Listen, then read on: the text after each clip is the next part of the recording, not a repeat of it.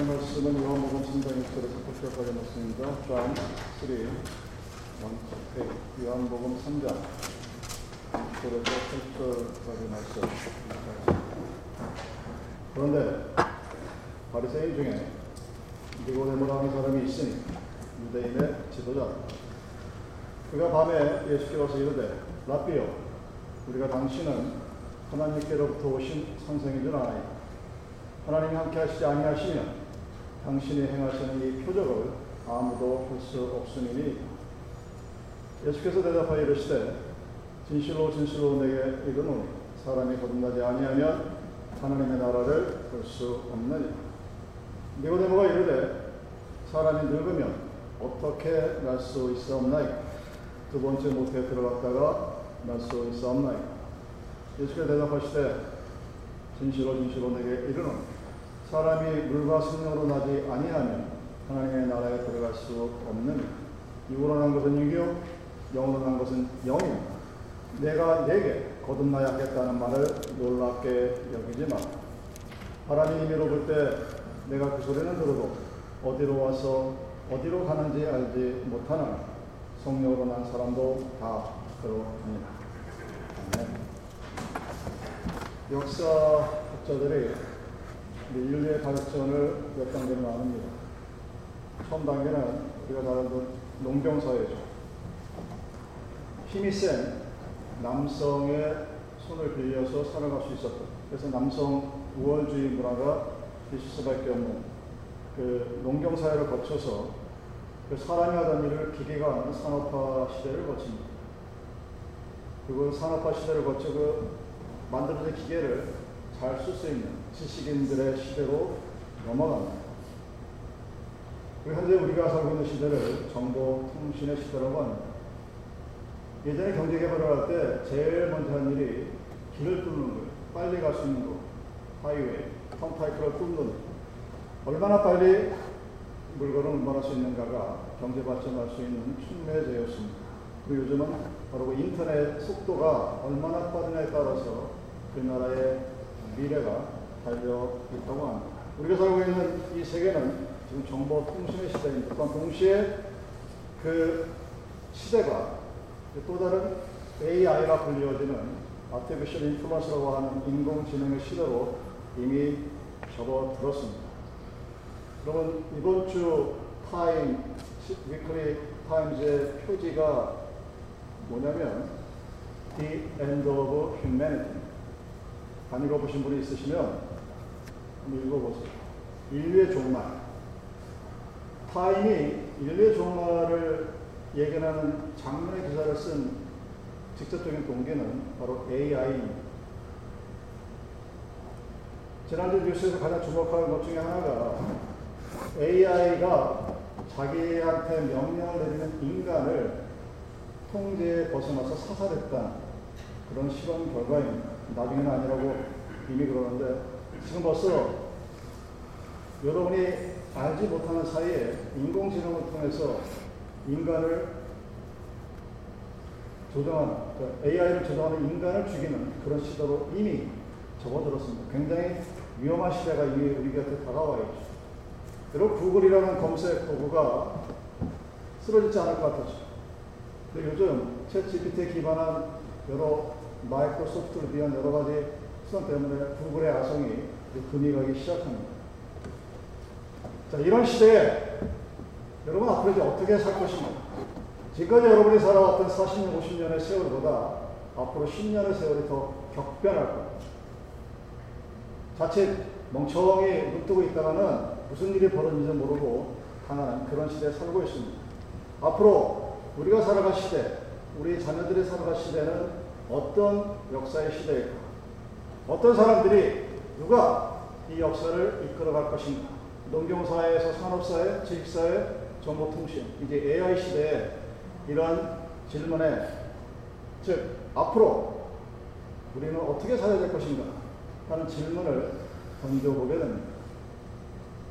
많은 역사학자 또는 미래를 얘기하는 학자들이 빼놓지 않고 얘기하는 것이 앞으로 시대는 영성의 시대, 스피리추얼 이러가 될 것이라고 하는 예측입니다. 단순히 힘이 지배했던 노동사회에서 그리고 날리지가 중요했던 기술과 지식산업 시대에서 그 정보 동서의 시대를 지나 이제 앞으로는 spiritual era라고 영성이 지배하는 그런 사회로 넘어가게 될 것이라는 것을 진단한 지가 이미 꽤 됐습니다. 여러분이 알고 있는 과학 기술, science knowledge가 우리들의 삶을 굉장히 편하게 한 것은 사실입니다. 또한 동시에 어느 한계에 부딪혔을 때 우리들은 그 사이언스가 해결할 수 없는 보이지 않는 것들에 향한 막연한 두려움에서 소망과 기대를 가지고 그 사랑을 바라보게 됩니다. 그리고 모든 나라의 최고 지도자 수업에 있어서 MBA를 할 때 빠지지 않는 것이 바로 종교 지도자들의 강연입니다. 여러분들의 영성을, 스피리추얼을 어떻게 디벨롭할 것인가가 시대를 이끌어갈 사람들, 지도자들의 가장 기본 덕목이 된 지는 이미 오래전 얘기입니다.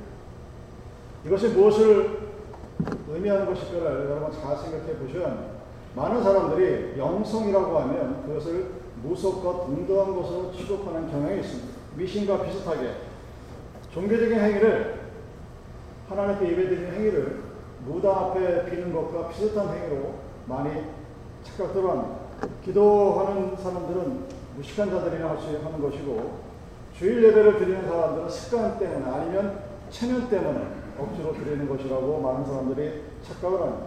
또 아니면 주의를 받으면 하나님이 벌을 주지 않을까 하는 무단적인 사고방식에 기인한 그러한 믿음 생활을 하시는 분들이 꽤나 많습니다. 하나님께 예배를 드리는 것은 내 삶에 있어서 가장 중요한 부분 중에 하나라는 사실을 기억하시기 바랍니다. 기도는 여러분 삶에 있어서 꼭 있어야 이센셜한 파트입니다. 기도를 하지 않으면 안 되고 예배를 드리지 않으면 여러분의 삶의 의미를 찾기가 어렵게 됩니다. 그런데 과연 얼마나 많은 사람들이 여러분의 삶에 있어서 이런 영적인 면, 스피리추얼을 중요시 여기고 살아왔을까 하는 이야기입니다. 대부분 많은 사람들은 그렇게 생각하지 않습니다. 현대 21세기에서 가장 중요한 것은 테크놀로지, 기술이 제일입니다. 그래서 그런 기술이 있으면 우리의 영생도 가능할 것이라고 믿습니다. 그걸 대표적으로 주장하는 것이 science technology라고 하는 톰 크루즈가 믿는 그런 과학 우주 종교 그들은 영생을 에일리언이 와서 보내줄 것이라고 믿는 그리고 꽤 많은 사람들이 거기에 참석을 합니다. 그러니까 기술이 제일인 줄 알았죠. 여러분도 오늘 만약 집에 돌아가서 인터넷이 안 되면 아마 참 피곤할 거예요. 컴퓨터가 먹통이 돼 있으면 깝깝해 할 겁니다. 일을 아무것도 못할 거예요. 우리 지금 그런 시대에 살고 있습니다. 그래서 기도는 일주일에 한 번도 안 해도 사는데 별로 어려움을 느끼지 못하지만 컴퓨터가 끊어지고 여러분 카톡이 끊어지고 텍스트가 끊어져 버리면 거의 발작을 하는 어떤 증후군에 이미 현대인은, 현대인들은 걸려 있습니다. 그렇게 살아온 것이 우리들의 삶의 모습입니다. 굉장히 편해지고 줌을 통해서 만나지 않고 회의할 수 있는 그런 세상이지만 동시에 뭔가 굉장히 아쉽고 부족한 부분들을 우리는 알고 있습니다. 예배, 기도, 여건이 돼서 하면 좋겠지만 굳이 꼭 해야 되겠다는 생각을 하고 살아가는 사람들을 찾아보기가 어렵습니다. 교회 빠져도 되는 거죠. 그걸 뭐 그렇게 굳이 그래야 되나. 목사님들도 그런 분들을 꽤 많이 보게 됩니다. 그 영성이라는 것은 우리 삶에 굉장히 뒤에 쳐져 있어요. 허라에 들어 따지면 10분 안에 못 들어갑니다. 다른 거 다 하고 시간 남아야 기도하고 다른 거 다 하고 시간 남아야 예배하는 겁니다. 시간이 없는 사람들이 놀러 가는 것을 그렇게 잘 놀러 가면서 예배 드릴 때마다 하나님이 갈 때마다 첫 번째 나오는 이유가 바빠서입니다. 그 이야기는 우리들의 삶에 있어서 스피리추얼이라는 이 영성이 별로 중요하지 않게 여기고 있다는 사람입니다. 지식이 있고 능력이 있고 기술이 있는 사람들, 지식 정보 시대의 수혜자들인 우리들이 점점 그런 모습으로 살아가고 있다는 사실입니다. 그런데 앞으로는 그런 시대가 아니라는 사실. 앞으로는 영성이 여러분을 지배하는 5G, 10G를 능가하는 그런 시대가 될 것이라는 사실을 여러분들은 알고 있어야 합니다. 서구 사회는 기독교가 기반이 된 사회입니다. 정치, 경제, 사회, 문화 모든 것들이 제도나 시스템들이 다 기독교적인 사고 방식으로부터 근거해서 지내져 온 것입니다. 근데 이 서구 사회가 산업화 시대와 기술 시대 그리고 정보통신 시대를 거쳐서 하나님 없이도 우리 인간만의 힘으로도 영생을 할 수 있겠구나 하는 교만함에 빠져들게 되었습니다. 기술이 발달이 돼서 교회를 굳이 안 가도 되고 굳이 사람을 만날 필요도 없고 나 혼자만의 삶을 살아도 전혀 부족함이 없는 그런 삶이 우리에게 있다는 환상을 심어준 것이 벌써 몇십 년이 지난 세월들이죠. 경제적으로 인류가 지금처럼 풍요로움을 구가한 적은 없습니다. 그것은 또 다른 파멸을 예고하는 것입니다. 무엇 하나 부족함이 없는 세상이 되었을 때 사람들은 어디를 떠나냐? 교회를 떠납니다. 하나님 곁을 떠나게 됩니다. 여러분 구원의 여정에 광야 생활했던 이스라엘 백성들이 언제 하나님을 떠나게 됐는가를 가만히 생각해 보십시오. 이스라엘 민족들이 언제 하나님을 떠나게 되었는지 신약 시대에 초대교회 그 끈끈했던 놀라움이 언제 하나님을 떠나게 되었는지를 잘 생각해 보시기 바랍니다. 사람들은 이제는 신나게 먹고 마시고 놀아도 바쁜 우리들의 인생인데 교회는 고려대생이 되지 않습니다. 산과 바다가 즐거움이, 어뮤즈 파기, 기도 대신은 과학기술을 선봉하고 실컷 놀고 마시고 즐기고 그렇게 살면 아프지 않고 영원히 살 것이라고 착각을 하고 그렇게 살아왔습니다. 그렇게 살아왔는데 현대사회에서 점점 더 많은 디프레션들이 생겨나고 점점 더 많은 정신병자들이 생겨나게 됩니다. 무엇 때문입니까? 수십 년 동안 물질 세계에 물들어왔습니다. 교회가 가장 심각합니다. 만보신에게 하나님을 퍼나보은 교회는 이미 수없이나 그렇게 지나온 세월 동안 지내다 보니 이제는 사람들이 알게 됩니다. 아, 세상 것만 가지고는 나의 삶을 살 수가 없겠구나. 그런 깨달음을 사람들이 갖게 된 것입니다. 오늘 본문에 니고데모를 보십시오. 우리가 잘 아는 이야기지만 사내들인의 지도자고 유대의 지도자였습니다. 인간이 세상을 살아면서 갖고 싶어 했던 그 모든 것을 다 소유한 사람입니다. 지식이 있었고 권력이 있었고 명예가 있었던 사람입니다. 근데 이 사람이 뭔가 채울 수 없는 갈증을 느끼기 시작합니다. 세상적으로는 부족한 것이 하나도 없는 사람입니다. 어느 것 하나 부족한 것이 없이 자기가 현재 갖고 있는 것만으로도 넉넉히 인생을 살아갈 수 있는 그런 사람이었음에도 불구하고 무엇이 부족했을까? 권력이 있었습니다. 명예가 있었어요. 부가 있었습니다. 지식이 있었어요. 그 무엇이 더 있어야 이 사람의 삶이 행복하거나 기쁘거나 즐거울 수 있을까?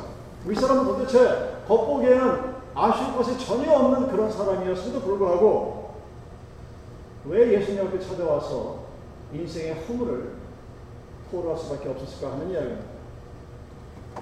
많은 사람들이 니고데모 같은 분들이 굉장히 많아요.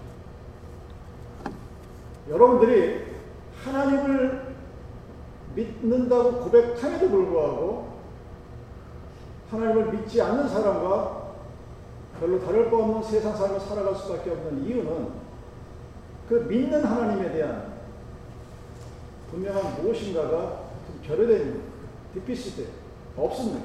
그러니까 이거 데모는 자신이 갖고 있는 그 모든 것들 자기가 바라봐도 그렇고 주위의 사람들이 자기를 바라봐도 세상을 살아가는데 전혀 부족함이 없는 그런 사람이었음에도 불구하고 인생이 무엇인가 물어봤을 때 나의 삶은 무엇인가 하고 스스로 자문하고 사답해 봤을 때 내가 지금 잘 살고 있구나 내가 지금 행복하구나 내가 지금 올바른 삶을 살고 있구나 하는 답을 못했던 것입니다.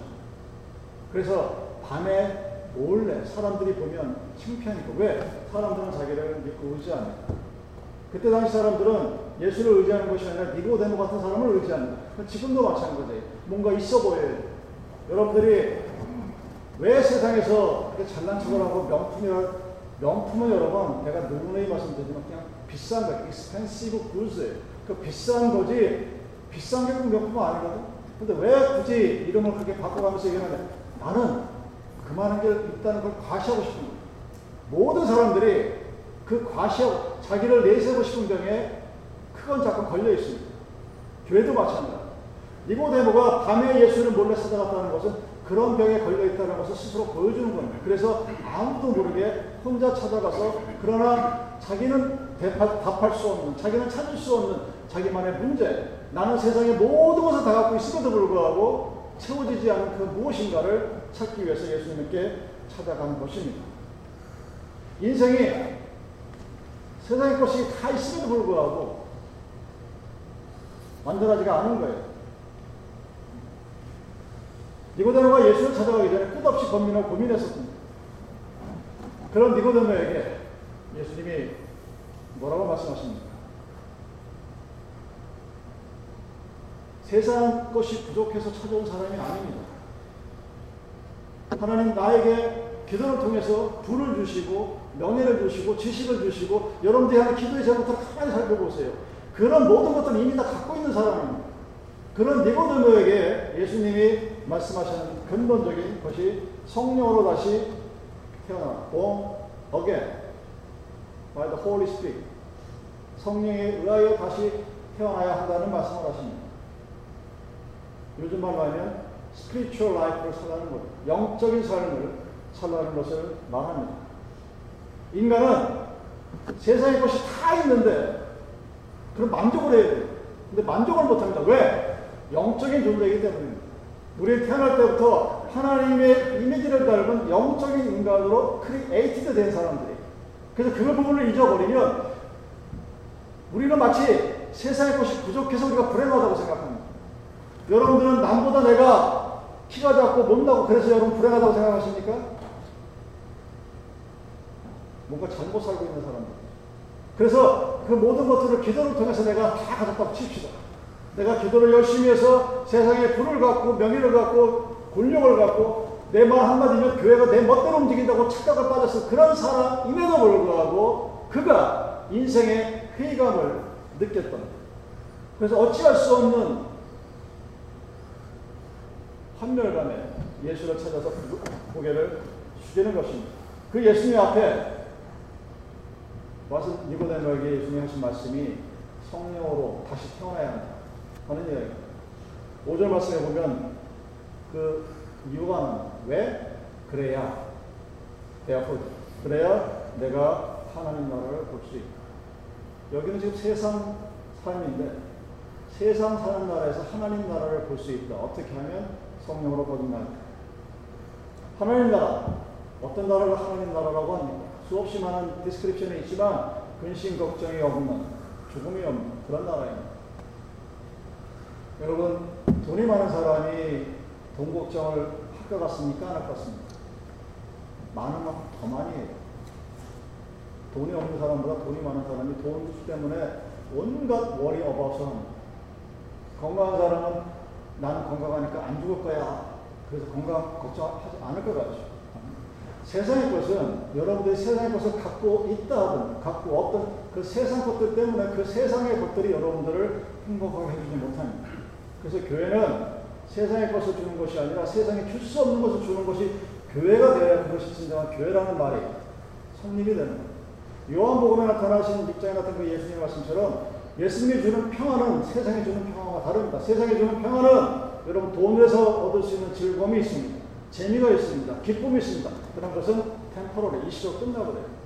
여러분 주의를 빼먹고 밖에 나가서 있는 것을 한번 상상해 보십시오. 오늘 이렇게 좋은 날 바베큐를 하고 야구 경기를 보고 뭐 농구 경기를 보고 뭐 재밌게 놀고 즐겁게 여행하고 나이가 홀을 보고 그런데 캐년을 가고 그것들이 했다고 해서 여러분들 영원히 기쁘게 해주지 않는다는 사실입니다. 예수님이 니고데모에게 너는 거듭나야 되겠다.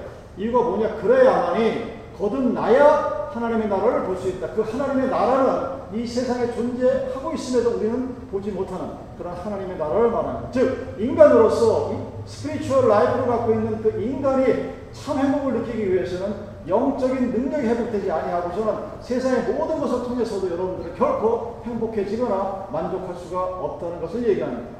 영적인 삶을 살라고 얘기합니다. 아주 유명한 어떤 기업인이 Forbes라는 잡지에서 인터뷰한 기자가 실립니다. 성공 요인이 뭡니까? 물어봤는데 그 비즈니스맨이 주일 예배 참석하는 것이 성공 요인입니다.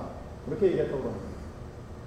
그 대담자가 아, 크리스찬에서 그냥 뭐 그런가 보다. 근데 이 사람 하는 소리가 자기는 예배를 드리면서 하나님께 기도하면서 자기 자신을 돌아보고 말씀을 들으면서 비전을 세우고 찬양을 하면서 받았던 온갖 스트레스를 날려보내. 그래서 자기는 예배를 비즈니스로 생각한다.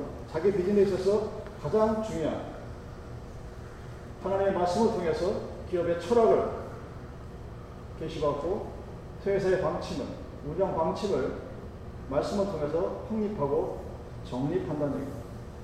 그래서 예배에 참석한다는 거예요. 그래서 아무리 바빠도 예배에 참석하고 비즈니스 한다고 합니다. 그래서 자기는 바쁘서 비즈니스 하느라 바빠서 예배 참석하지 못한다는 사람은 절대로 이해를 못하겠다고 그러는 거예요. 여러분 착각하지 마십시오.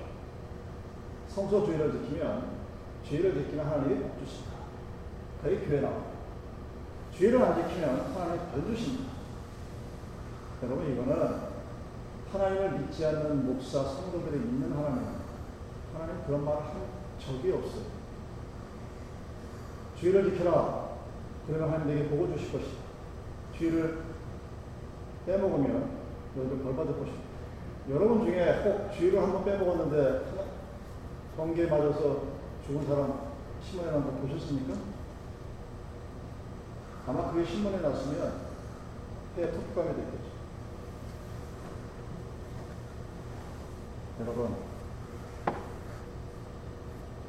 영적인 삶이라는 것은 여러분의 삶에 있어서 가장 중요한 삶의 요소입니다.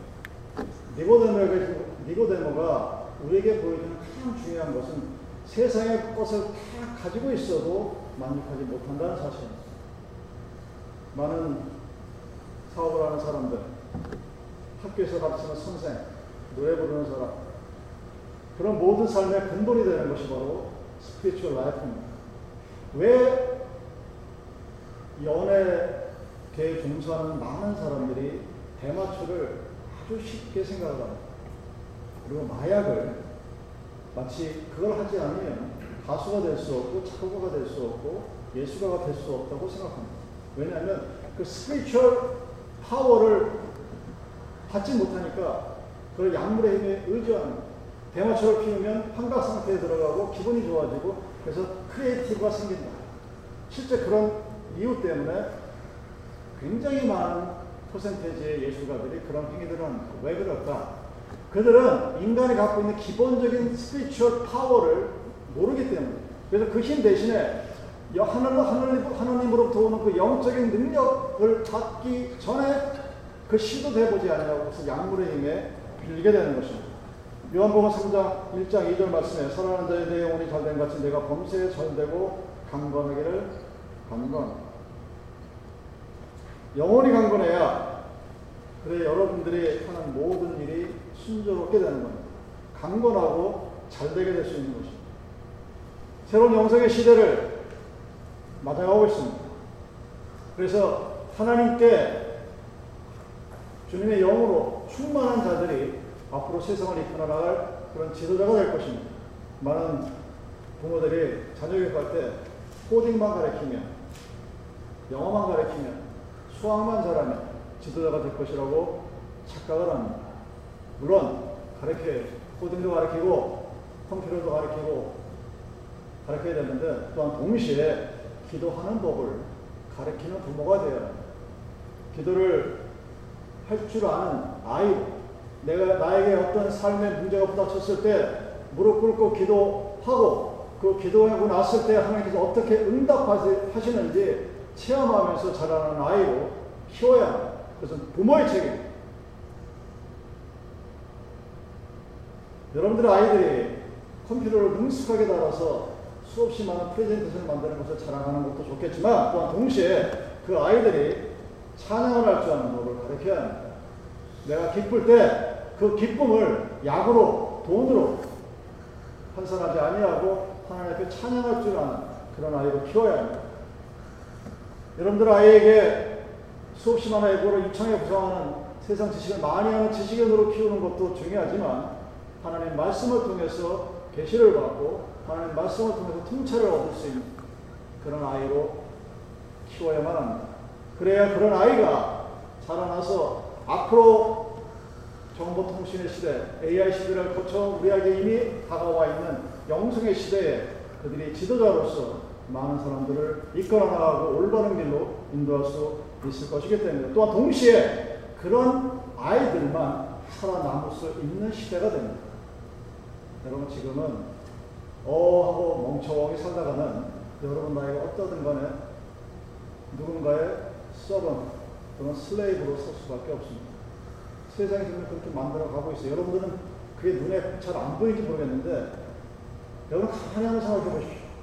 셀폰이 없을 때는 우리가 못 살았나요? 여러분 휴대전화 없을 때 여러분 못 살았어요? 그 전에 삐삐가 있었고 그 삐삐 전에 뭐 무전기만한 전화가 있었지만 그거 없어도 평범하게 잘 살았습니다. 여러분 지금 만약에 여러분 자녀들에게 너 셀폰 내놔. 그래가지고 24시간만 딱 뺏는다고 한번 해보세요. 아이들이 갖다 주는 거. 몰라요, 내가 거기에 중독되어 있고, 어딕되어 있고, 거기에 매달려 있고, 그것이 없으면 죽는. 그래서 하나님도 없이는 살아도, 휴대폰 없이는 못 살겠다는 소리가 그래서 나오는 겁니다.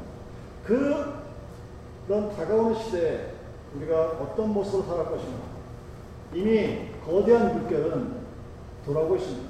제가 70년, 72년도에 봤던 제3의 물결, 그 Third Wave가 지어진 지가 벌써 50년이 지났어요.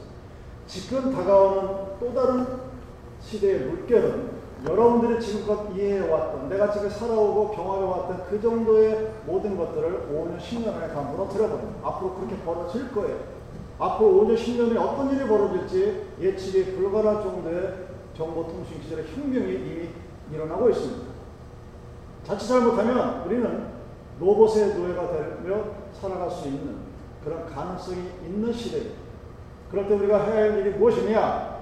그 위대한 영성의 시대에 그 spiritual life를 이끌어갈 주역으로서 여러분이 살아가야 합니다. 그 일을 위해서는 우리가 함께 기도하고 그리스도의 영감이 충만한 하나님으로부터의 말씀이 허락하신 말씀이 우리를 인도하는 그 세계로 살아가야 합니다. 여러분들은 영적으로 지어진 인간이라는 사실을 항상 기억하시기. 육으로 된 것만 가지고는 살 수가 없는 것이 인간입니다. 기도를 하시면서 착각하지 마십시오, 하나님 여러분. 내가 하나님 세상에 이것이 부족해서 내가 하나님 앞에 옵니다. 하나님을 안 믿는 사람들에게는 합적인 기도. 하나님이 뭐라고 말씀하셨습니까? 삼위의 백과 공중에 나는 새도 먹고 다 허락하신다고 했습니다. 여러분이 먼저 하나님의 나라를 구하면 그 모든 것을 너에게 더하시리라 하셨습니다. 여러분 진정 필요한 것은 하나님 나라의 의, 그것을 볼 수 있는 성령으로 거듭난 자의 삶의 모습입니다. 그래야 하나님의 나라를 볼 수 있다. 하나님의 나라를 보며 살아가는 주님의 백성이 되시기를 주님의 이름으로 축원합니다.